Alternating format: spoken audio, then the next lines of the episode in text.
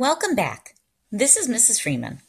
Our second podcast in Competing Voices of the Civil Rights Movement will focus on a review of the ideologies promoted by Martin Luther King Jr. and Joseph H. Jackson.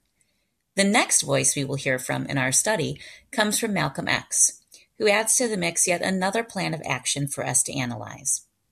As we review and preview today, I want the essential question of this unit was King's nonviolent resistance to segregation laws the best means of securing civil rights for Black Americans in the 1960s to be in the forefront of your mind?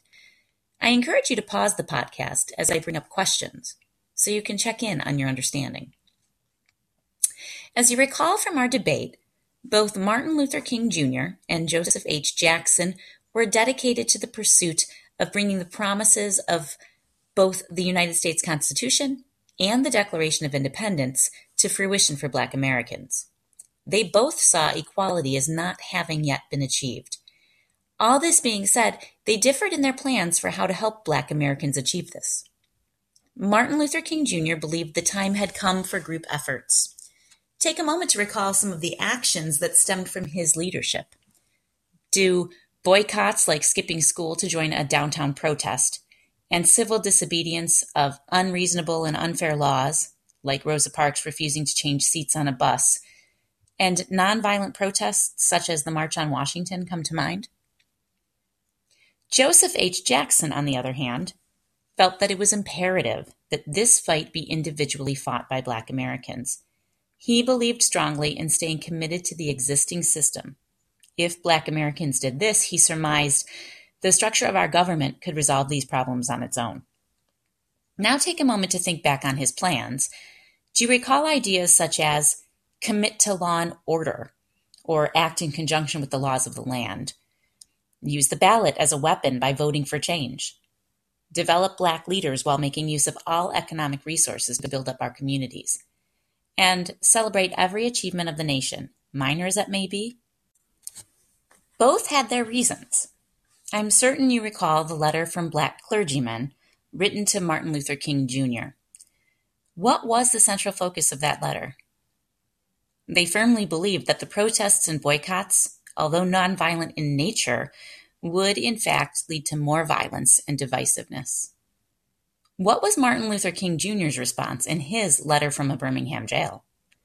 He stated that Black Americans had exhausted the first three steps of a nonviolent movement and were now at the point of direct action. He made it clear that he felt major concern that the clergyman's plan of action ignored underlying issues, such as police brutality and home bombings.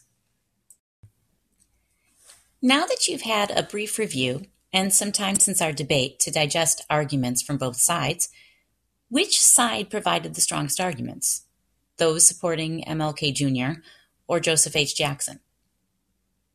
Go back to our essential question was King's nonviolent resistance to segregation laws the best means of securing civil rights for Black Americans in the 1960s?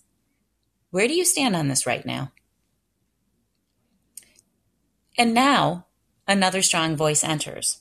This is the voice of Malcolm X. Today, I want to share with you an audio file of Malcolm X speaking on Black nationalism that I'd like you to listen to before completing tonight's additional homework. Before you listen, I want to be sure you know the meaning of two key words. The first is Black nationalism, or the promotion of separate national status for Black people, especially in the United States. And the second is colonialism, or control by one power over a dependent area or people. As you listen, consider what you know about Martin Luther King Jr.'s ideology and develop some initial thoughts, reactions, and comparisons with that of Malcolm X. Once you change your philosophy, you change your thought pattern. Once you change your thought pattern, you change your, your attitude. Once you change your attitude, it changes your behavior pattern. And then you go on into some action. As long as you got a sit down philosophy, you'll have a sit down thought pattern.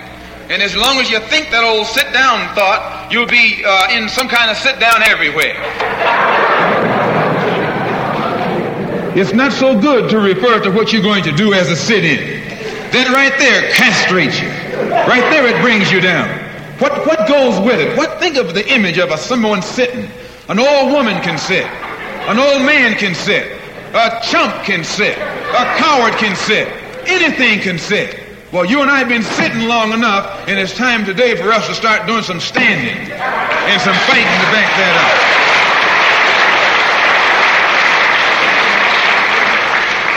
When we look at other parts of this earth upon which we live, we find that black, brown, red, and yellow people in Africa and Asia are getting their independence. They're not getting it by singing, We Shall Overcome. No, they're getting it through nationalism. It is nationalism that brought about the independence of the people in Asia. Every nation in Asia gained its independence through the philosophy of nationalism. Every nation on the African continent that has gotten its independence brought it about through the philosophy of nationalism. And it will take black nationalism that to bring about the freedom of 22 million Afro-Americans here in this country where we have suffered colonialism for the past 400 years.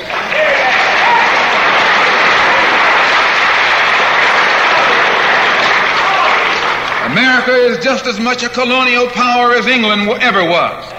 America is just as much a colonial power as France ever was. In fact, America is more so a colonial power than they because she's a hypocritical colonial power behind it.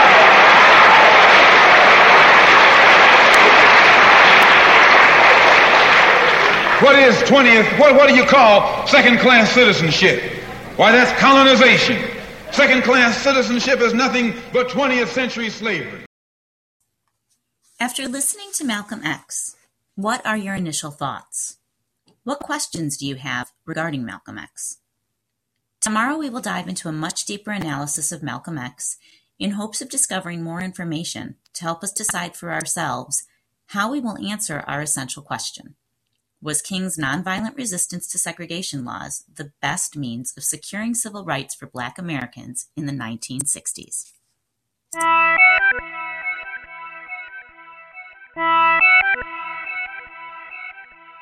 Bye.